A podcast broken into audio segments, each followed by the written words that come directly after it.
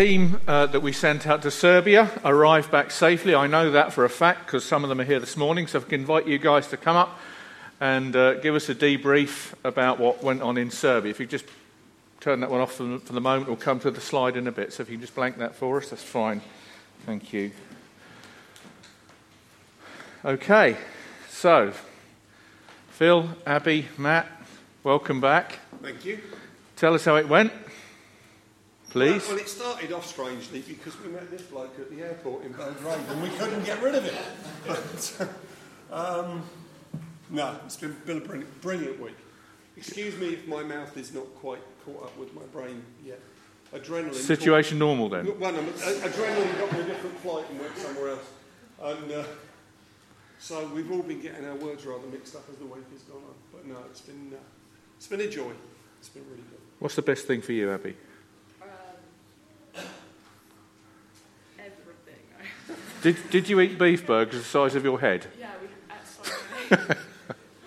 um, I think like I really enjoyed the teaching and like doing the talks and everything. I really enjoyed that this year. Good. quite fun. Good. Matt? Yeah, I mean, it was nice to be back with people that I know well. like about six months, so that was nice, and just uh, just such a nice team. We had just a lot of laughs and a lot of fun. Good. Um, but also, yeah, all the kids are so great, and the teaching was fun, and yeah, it was just a great week. Good. Anything we can pray for? Yeah, we've sowed a lot of seeds. Um, I went out there with the, the determination to, as far as possible, just lay it on the line Mm. and be as direct as I could with the kids. So please pray for them. They, they need the Lord Jesus. Usual thing, you say, who trusts Jesus? Half the room puts their hands up, but Mm. you're not sure whether they really get it or not. But another issue, and this struck me more as the week went on. Uh, I know it's been rather warm here this week, Mm. but it's been like that for weeks and weeks and weeks over there. They've had no rain. Um, often talk about the land of a million sunflowers over there. The sunflowers are dying. That's their crop. Mm. We had one little boy on the first week, a little boy, first week, in the first three days, sorry. Uh, little boy named Vela, if I remember right, I Vela. Um, he was seven or eight years old. At Parta, the kids like have a prayer meeting, you know? They, the kids will stand up in a, in a room full of people and pray, and it's, it's wonderful. But they were asking, what can we pray for? And he put his hand up and, and he said that his parents grow vegetables. That's their way of earning their money. That's their income. He said, they've, they've hardly got a crop. Mm. Everything's dying. No, no vegetables, no money. Um, it's pretty desperate over there at the minute. So please pray for rain. Mm. We've got some. They ask us to send some over if we got some. But Let's give thanks and uh, lift up these things before the Lord for a moment. Father in heaven, thank you for the privilege that we've had as a church to be part of a team that's gone over to serve you in the gospel in Serbia. Thank you for the team that you sent out for Phil and Abby and Evie and Matt and Dave. Thank you for bringing them safely back yesterday. We commend them to you. We pray that they'll get back into the swing of things here and rest and recuperate. And we pray for them in Serbia that the seed that is sown will bear much fruit in the lives of the children and adults that they had the privilege of witnessing to and sharing Christ with. We also pray that it might please you, Lord, to grant them rain so that there will be a fruitful crop uh, of sunflower and, and, and things that people, uh, and you know, in that culture, they need rain, Lord, to get to grow vegetables to get money to feed their family. So we do commend all of these things to you in Jesus' name. Amen. Thank you. I wonder if you recognize any of those sayings on the screen behind me. You've got to be in it to win it. Um, I used to hear this as, an, uh, as from, from the directors at uh, Lockheed Martin when we started a new project. It was a standard line failure is not an option. Uh, who said I did it my way? Good. Um, who said I'm ever so humble, Mr. Copperfield? Uriah Heep. Good. Who said, this is a hard one, this is test your brain, I have 10 unforgiving seconds to justify my whole existence. Anybody know? Harold Abrahams in the 100 metres um, Olympics. He literally said, My whole life, my, I have 10 unforgiving seconds to justify my whole existence. That's how long it took to run 100 metres or 100 yards then. Who said, If someone else thinks they have reasons to put confidence in the flesh, I have more? The Apostle Paul. Okay, let me ask you some more hard questions. Do you keep a record of your achievements? It used to be a regular thing at, uh, in, in industry when I had a proper job was you'd always polish your CV. You'd always be updating your CV. Do you keep a record of your achievements? Let me ask you another question. Do you look for opportunities to drop your successes into the conversation? Ever subtly, of course, but do you drop your successes into the conversation? Let me ask you another question. Do you name drop so that you can bask in the reflected glory of the cool people in front of your peer group? Do you name drop? When you've had failures and setbacks, do you bluff it out or do you look for people to feel sorry for you? Or do you look for others to point the finger at?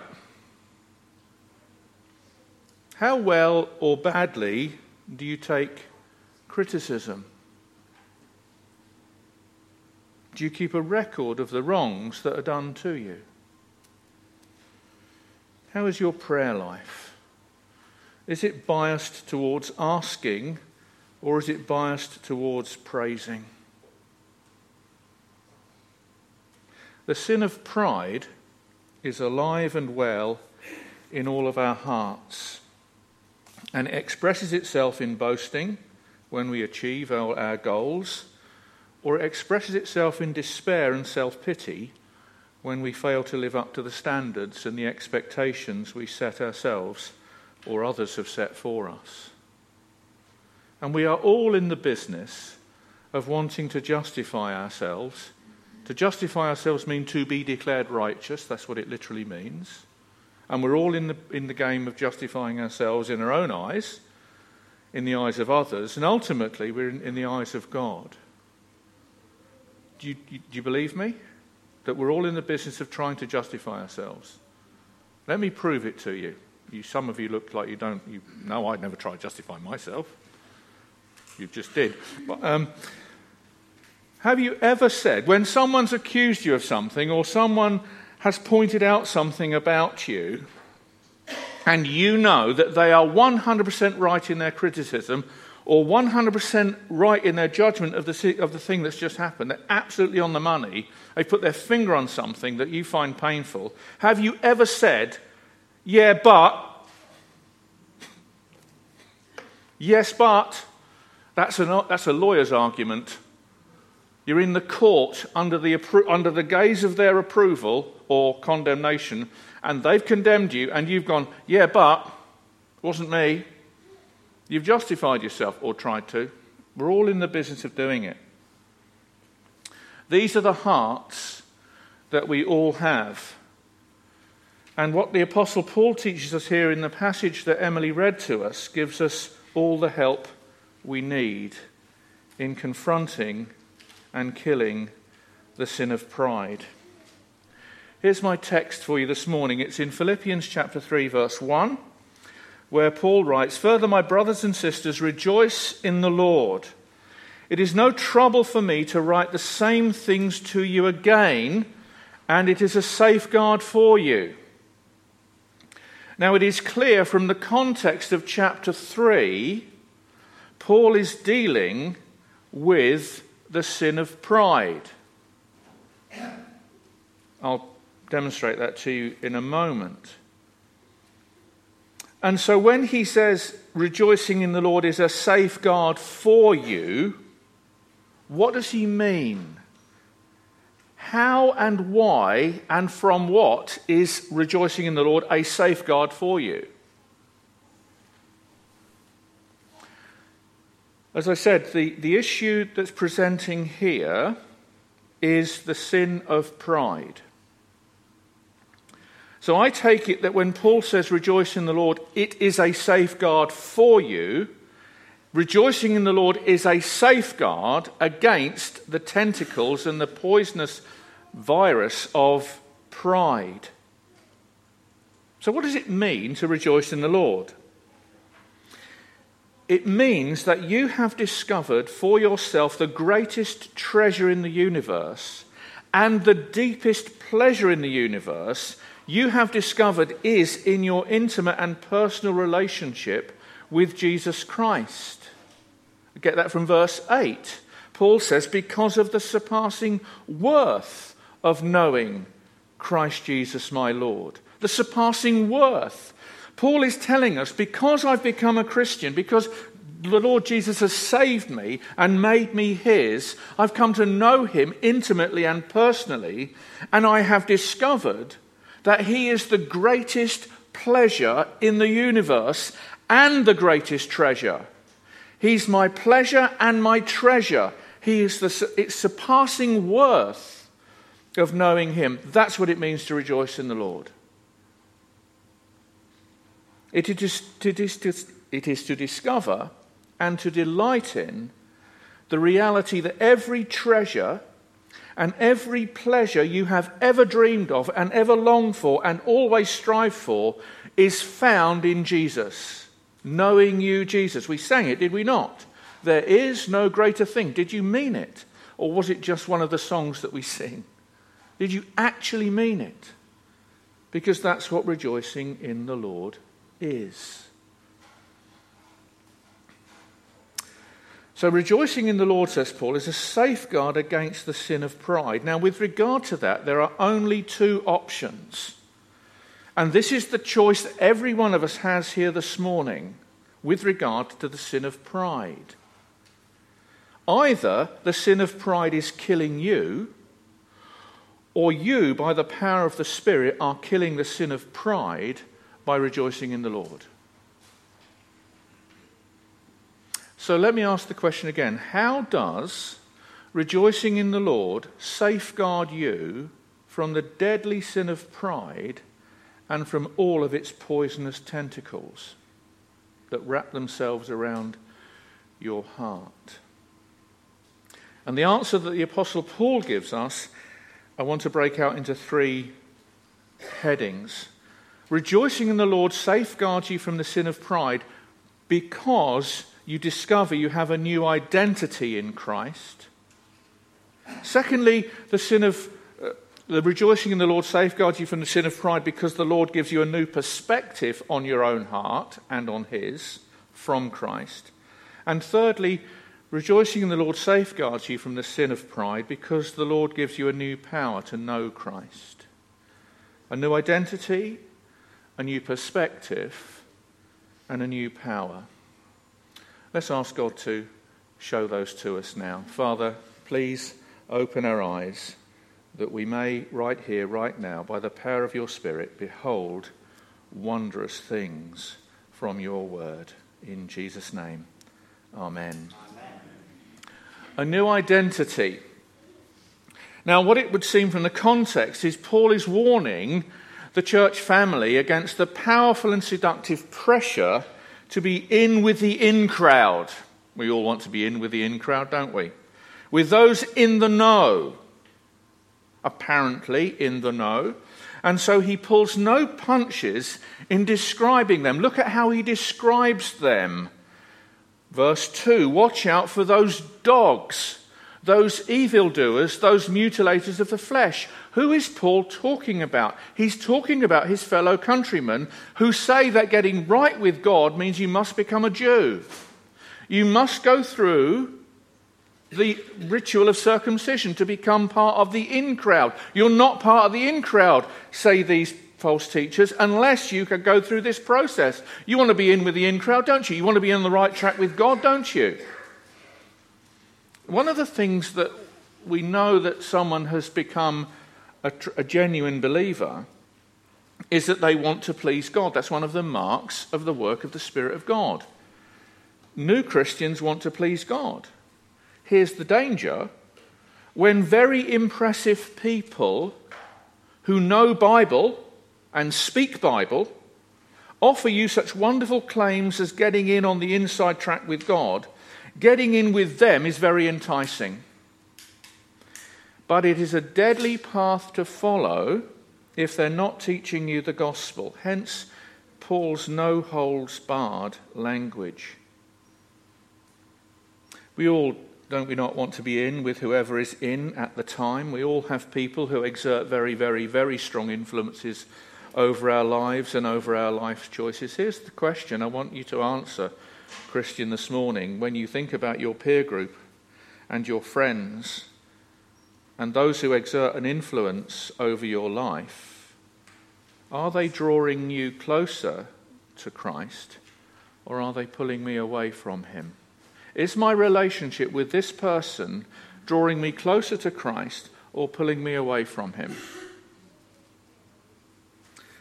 Secondly, are they helping me to discover my identity in Him, or are they calling me to re identify and align with them? Which is why Paul follows up this no nonsense warning, showing us that rejoicing in, boasting in, glorying in, they're the words that are used boasting in, glorying in, rejoicing in, in Christ Jesus, flows out from your blood bought, spirit filled, God given identity in Him. Here's the text which is on the screen behind you, verse 3 For it is we who are the circumcision we who serve God by the, his Spirit, who boast in Christ Jesus, and who put no confidence in the flesh. He says, genuine Christians, we are the circumcision. We are the circumcision, i.e., those who are in a covenant relationship with God. In Genesis 17:1, God introduced the covenant of circumcision to Abraham. And it was a sign done by, in those days, human hands when the children were eight, when the boy's child was eight days old. We'll come to that in a moment. And it was a sign that they were in covenant relationship with God, given to Abraham. But let me tell you this it, the, the New Testament makes it crystal clear that the human hands circumcision in the Old Testament was always, always, always pointing to this work of the Spirit of God, who does the true circumcision of the heart. You want proof? Romans 2:29, Colossians 2:11 tell us very clearly that the true circumcision is a work of the Spirit on the human heart. It's another way of saying regeneration, born again of the Spirit of God. So when Paul says we are the circumcision, he says we are on the inside track with God. It's a work of the Spirit, which is why he goes on to say we serve God in his Spirit. We serve God by his Spirit, not in our own strength, not under our own steam. Evidence of that is that we boast, we glory, we rejoice in Christ, in all that he has done and all that he is doing and in all that he now means to you which eclipses everything you used to boast in. Hence, we put no confidence in the flesh. There's no pride, we take no pride in our self justifying, ego inflating, self confidence builders. Do we anymore? Really?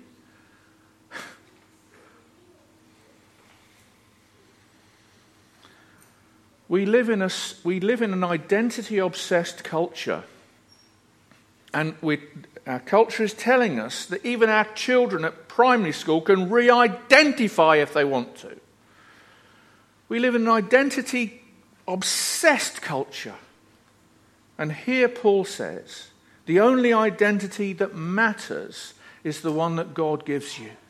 It's a blood bought, spirit wrought identity as the true child of God. Are you rejoicing in the identity that Christ purchased for you on the cross. Rejoicing in the Lord flow, flows out more, most naturally when you realize who you are in Christ. For it is we who are.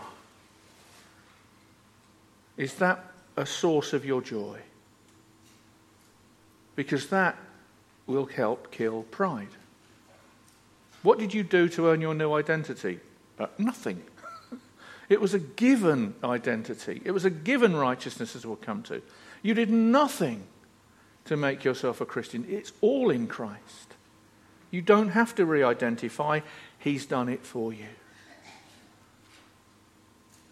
But also, Paul talks about a new perspective.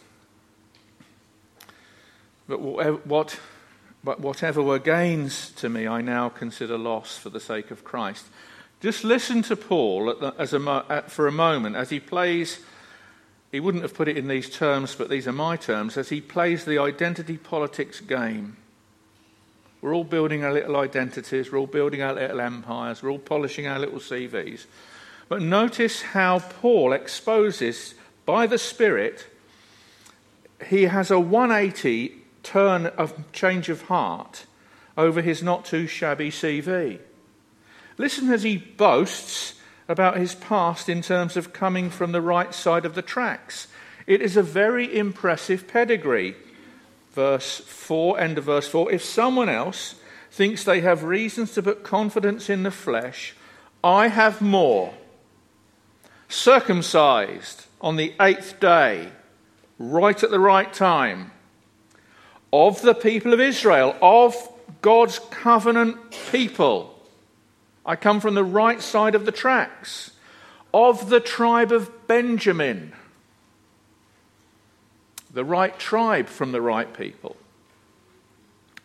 Son of my right hand, said Jacob, as Rachel breathed her last a Hebrew of Hebrews. What does that mean? Why does he say Hebrew of Hebrews? Abraham was first called a Hebrew. He was the first one who God designated as a Hebrew. And Paul is saying, You want inside track stuff? Abraham. Abraham. I'm a Hebrew of the Hebrews. This is my pedigree, says Paul. Many people climb the greasy pole the greasy corporate pole by having a good pedigree. Went to Eton, went to Rugby, Cambridge, Oxford, and know the right people. Many people rely on their pedigree and, and, and where they've been and who they know. It's, it's not what you know, it's who you know. That used to be a phrase at work. It's not what you know, it's who you know. That, that's how it works in the corporate world. That's how you climb the greasy pole. It's not what you know, it's who you know. Paul says, Look at what I know, look at who I know. But also listen as he boasts about his track record, which also has a very set of performance figures. In regard to the law, the law of God, a Pharisee, the most fastidious, detail orientated religious cult on the face of the planet. They knew Bible. They'd even written additional bits to the Bible so that everybody understood where the safeguards were, how to keep the Lord's day. Wouldn't push the button on that lift on the Sabbath. Now we had to get someone else to push it for us so we can go up in the lift.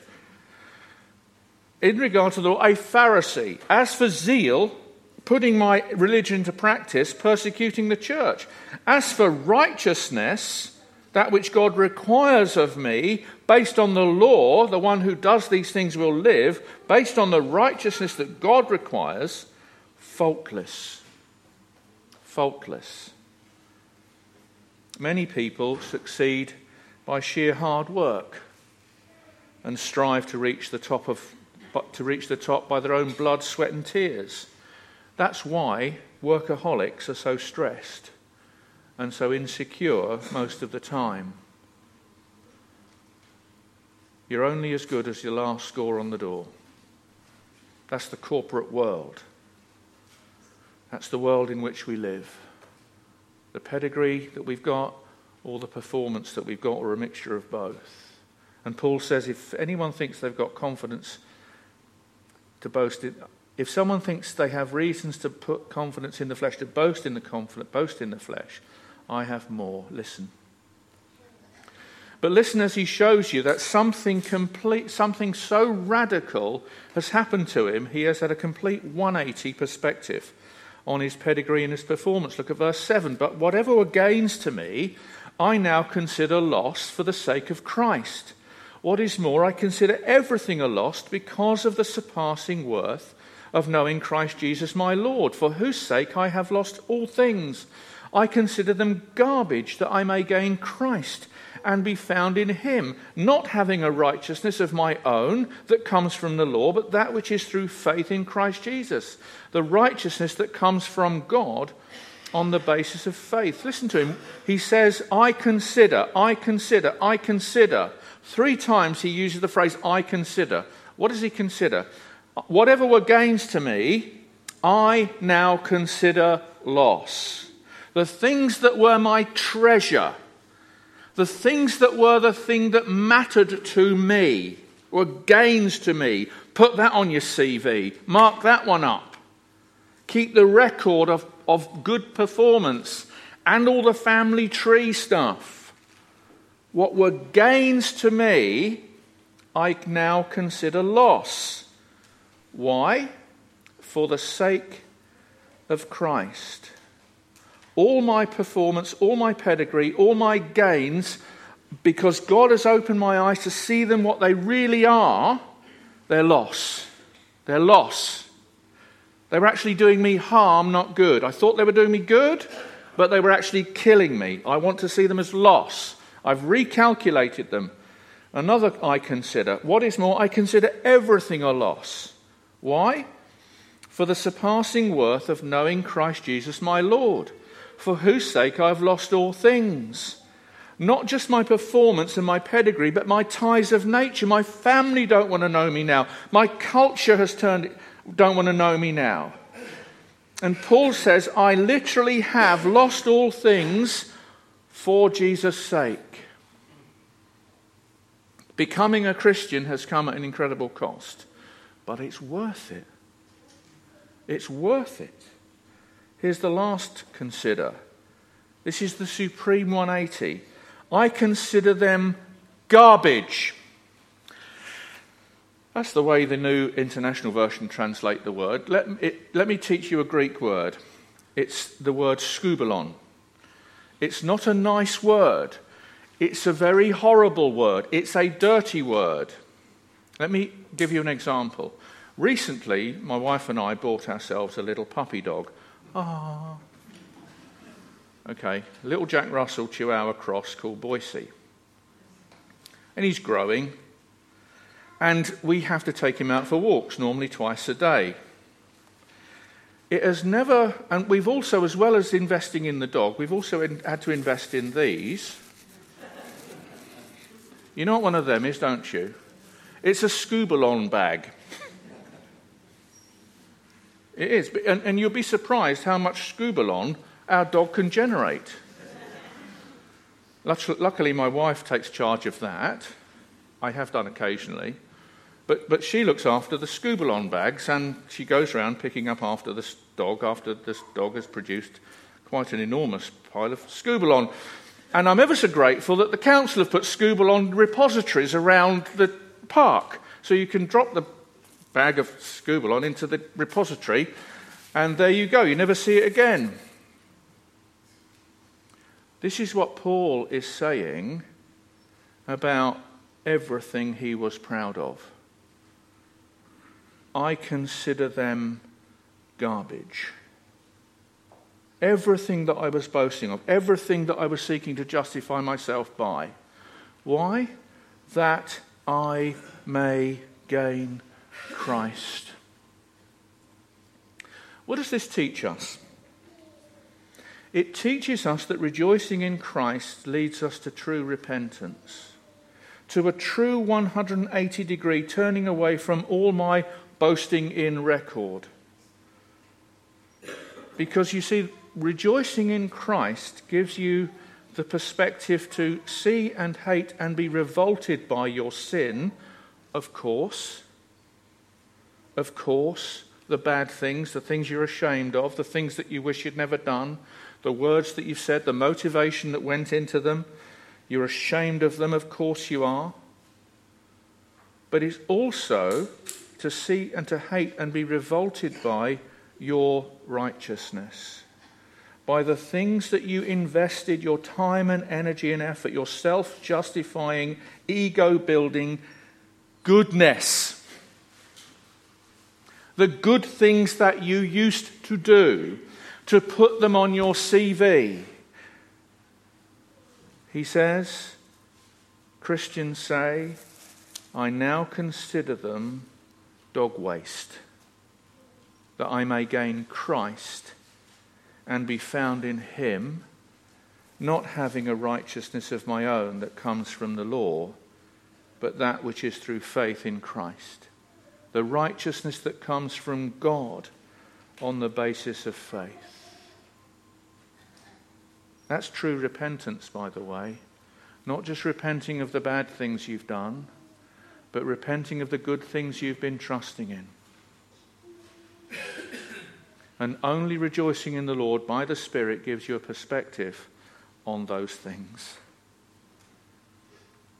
So let me ask you are, are, you rejoicing in Christ because he has not only given you a new identity, but also because he's given you a new perspective on not just your sins and your shame and your failure, failures, but also on your goodness on your achievements? Because you can now see that these goodness things, these righteousness, self justifying things, are really just toxic feeder streams of your proud heart. And but for Jesus' intervention, they would destroy you. And rejoicing in Christ not only gives you a new identity and a new perspective because he also gives you completely. Thank you. Thank you. Well recovered, young man. Verse 10 I want to know Christ, yes, to know the power of his resurrection and the participation in his sufferings, becoming like him in his death, and so somehow attaining to the resurrection from the dead. Paul has told us in verse 8 that he already knows Christ. What is more, I consider everything a loss because of the surpassing worth of knowing Christ Jesus my Lord. But Paul knows that knowing Christ fully and completely will fill not just the rest of his life on earth, but also the whole of eternity in the resurrection from the dead, which is why he says in verse 10, I want to know Christ. I know Christ. I want to know Christ. And here's the thing he knows that knowing Christ will mean learning to live a cross shaped life in participation with Jesus in his sufferings. Look at the logic, the sequence that he maps out here for us. I want to know Christ. Yes, to know the power of his resurrection and participation in his sufferings. Knowing Christ in this life as a Christian means participating in his sufferings. That's what it means. And Paul knows that the only way he will have the power to participate in Christ's sufferings and suffer with him, suffer alongside him, suffer like him, is in the power of his resurrection. Only Jesus' resurrection power, his death defeating, Satan crushing, sin breaking power in my life, right here, right now, will enable me to participate in Jesus' sufferings and becoming like him in his death. What does that mean, like him in his death? What was Jesus like in his death? Obedient. Obedient. Chapter 2, verse 8. And he, Jesus, being found in appearance as a man, he humbled himself by becoming obedient to death even death on a cross. And Paul knows that the only way, the only power in the universe that is enab- will enable me to willingly become so obedient to death, obedient to God in how I live and how I die, is the power of the risen Christ in me. Nothing else. I can't do this on my own. It's all of Him in His power at work in me. And only the power of Jesus' resurrection will get you through the cross and so attain, like Him, to the resurrection from the dead. Talking to someone on Friday about that verse in Colossians where it says that Christ is the firstborn from among the dead. Well, he wasn't the first one raised from the dead because there were people who were raised from the dead beforehand. The difference is, though, everyone who was raised beforehand, i.e., Lazarus and others beforehand, died again. Jesus can't die again. it's impossible for death to hold him. He cannot die again. And Paul says, I'm going to go through processes in my life which will be like and feel like and look like a crucifixion. And I have to willingly obey God to become like Jesus. And on the other side is the resurrection from the dead when I cannot die. I cannot die. You see, rejoicing in Christ is getting to know Jesus better and better, and it makes you more and more like him in Jesus' God glorifying sufferings, makes you more and more like him in Jesus' sinner saving death on the cross. So I ask you, are you rejoicing in Christ? Further, my brothers and sisters, rejoice in the Lord. It is no trouble for me to write the same things to you again, and it is a safeguard for you because we discover our new identity is in Christ. We are given by Christ a new perspective on our lives to see it as it really is and a new power to know Him.